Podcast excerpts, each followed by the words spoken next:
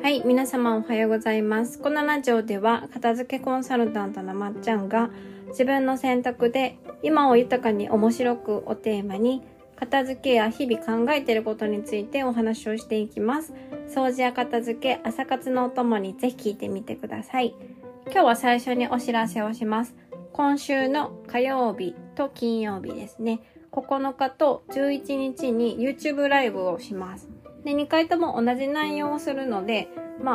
出られる時に出ていただけると嬉しいなと思うんですけど、火曜日が夜の9時から、で、金曜日が午前中の10時からですね。夜がいいっていう人も、午前中がいいっていう人も、両方見えるように2回やりますので、ぜひ遊びに来てください。今回の内容はですね、片付かない人の共通点です。私が日々人を観察していたりとか、片付けのレッスンをしていく中で、新しく見つけた片付きにくい人のちょっとある共通点を見つけたので、これは皆さんと共有しなくてはと思ってお話をします。はい。あとこの間ね、片付けのレッスンをした方にですね、もっと早く私に出会っていたかったって、本当に片付け受けてよかったって言ってくれて、私ちょっと軽く泣いたんですけど、だからもっと早く出会いたかったって思ってくださるってことは、もしかしたら待ってる人ってたくさんいるんじゃないかなって、もっと早く出会いたかったって思っていただける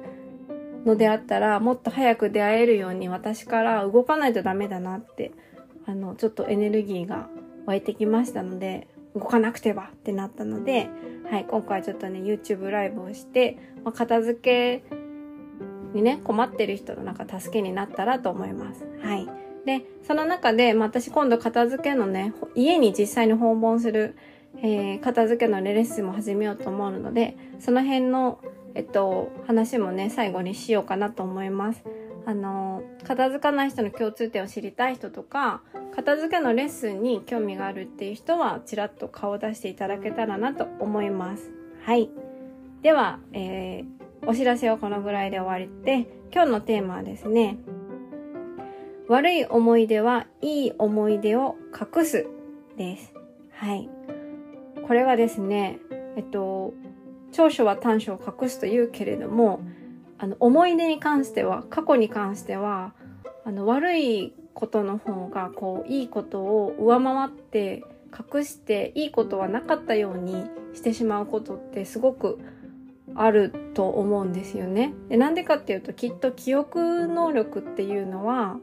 人間のね、生存的な、性質として、失敗とか、危険を感じたことを記憶していかないと生き残れないので、どっちかというといいことより悪いことの方を長期的にね、認識する脳の働きが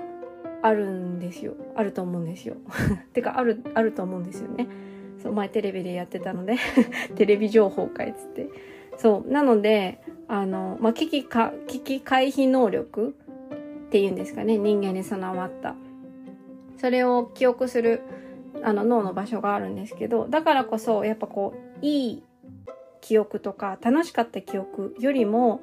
嫌だったこととかリスクとか失敗とか、そういった危険をね、察知した時の記憶の方が覚えてるんですよね、鮮明に。しかもそう、ものすごく鮮明に。だから何ですかね、嫌な思い出に結構いい思い出が隠されてしまうことって多々あるんですけど、でもちゃんとね、いい思い出ってそこにあるし、覚えてるはずなんですよ、忘れてるだけで。で、物とね、向き合った時に、例えばですけど、一枚の写真を見た時にね、不快な気持ちになるから、その写真を見ないようにすることって結構あると思うんですけど、写真だけじゃなくてどんなものでもね。でもよくよく思い出してみたら、その時の記憶って悪いことだけじゃなくていいことだって確かにそこにはあったはずなんですよ。ただ最初に悪い記憶が蘇ってくるから、なかなかね、そのものを凝視するというか、その時の記憶とこう対面するのって勇気がいるんですけど、でも絶対そこにはいい面もあったはずで、それを忘れてしまうのは非常にもったいないし、悪い思い出にだけになってしまうのも非常に悲しいので、やっぱり嫌なことがあった場所とか嫌なことが蘇らせるものでも、案外ちゃんとこう思い出して見つめてみると悪くなかったなっていうこともね、たくさんあるんですよ。なのでこう片付けをしていって物と向き合った時に、悪い思い出でもこうちゃんと向き合うと、そこにいい思い出が本当はあったってことを思い出して、より何ですかね、過去の自分を認めて前に進めれるようになるし、案外悪くなかったなって思えるんですよね。そうそう。私個人の話をするとしたら、例えばですね、最初の職場私しんどかったので、その時のこう給料明細書とか、なんかそこの職場にまつわるものとか、例えばですけど LINE のね文章の内容とかあんまり見返すことってないんですけど、先日ねその時の同僚とご飯を食べる機会があった時に、昔のねなんか LINE とかを、意識的に見てなかったので、ちょっとチラチラって見たんですよね。で確かに辛かった思い出もあるんですけど、でもそこには確かに楽しい時間もあったし、その子と一緒に韓国料理とか食べに行って何ですかね、なんか語り合った記憶とかも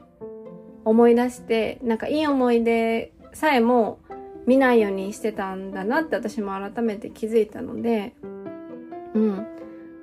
やっぱもったいないなって思ったから、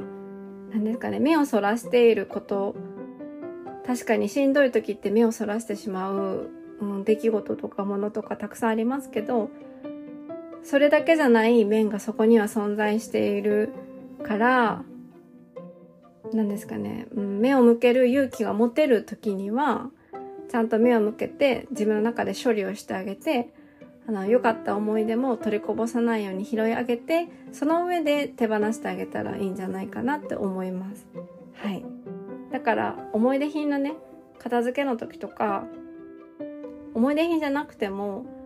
目をそらしたくなるものって部屋の中にたくさんあると思うんですけど、自分が失敗だと思って買ったものとか、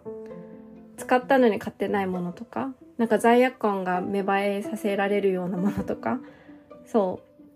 でもそこには絶対買った理由とか、楽しかったこととか、この家に来た理由っていうのは絶対あるわけで、なんかこう、悪いことの裏にいつもいいことはあるから、そこに目を向けられるようになると、何かをこう、新しく買ったりとか何かにチャレンジしようとした時に怖くなくなると思います。勇気がもらえるというか、何をしても失敗じゃないし、なんか嫌なことがあってもそこにはいい面があるしって思えるからね。やっぱ何事も物事って表裏一体ですから、悪い面だけに目を向けずにいいところにも目を向けられる勇気が手に入るんじゃないかなって思います。はい。というわけで今日のテーマは、悪い思い出はいい思い出を隠すでした。はい。なんか気持ちに余裕がない時とか、辛い時はそういったものに目を向けるのって難しいんですけど、後々少し心に余裕ができた時とか、満たされてる時とかは、時間を作って改めてそういった過去とか、なんか嫌だなと思ってることとか、失敗だったなと思ってることに目を向けてあげると、良かったなって思えると思うので、ぜひぜひ時間を作ってやってみてはいかがかなと思います。はい。そしてそれは片付けでもできることなので、私の片付けレッスンを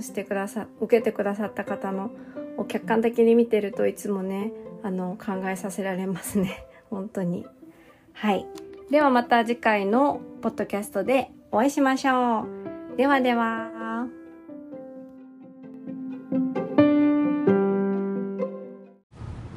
に最後に付け足しです。YouTube ライブに顔を出してとか言ってますけどちょっと表現の仕方があれだなと思ったので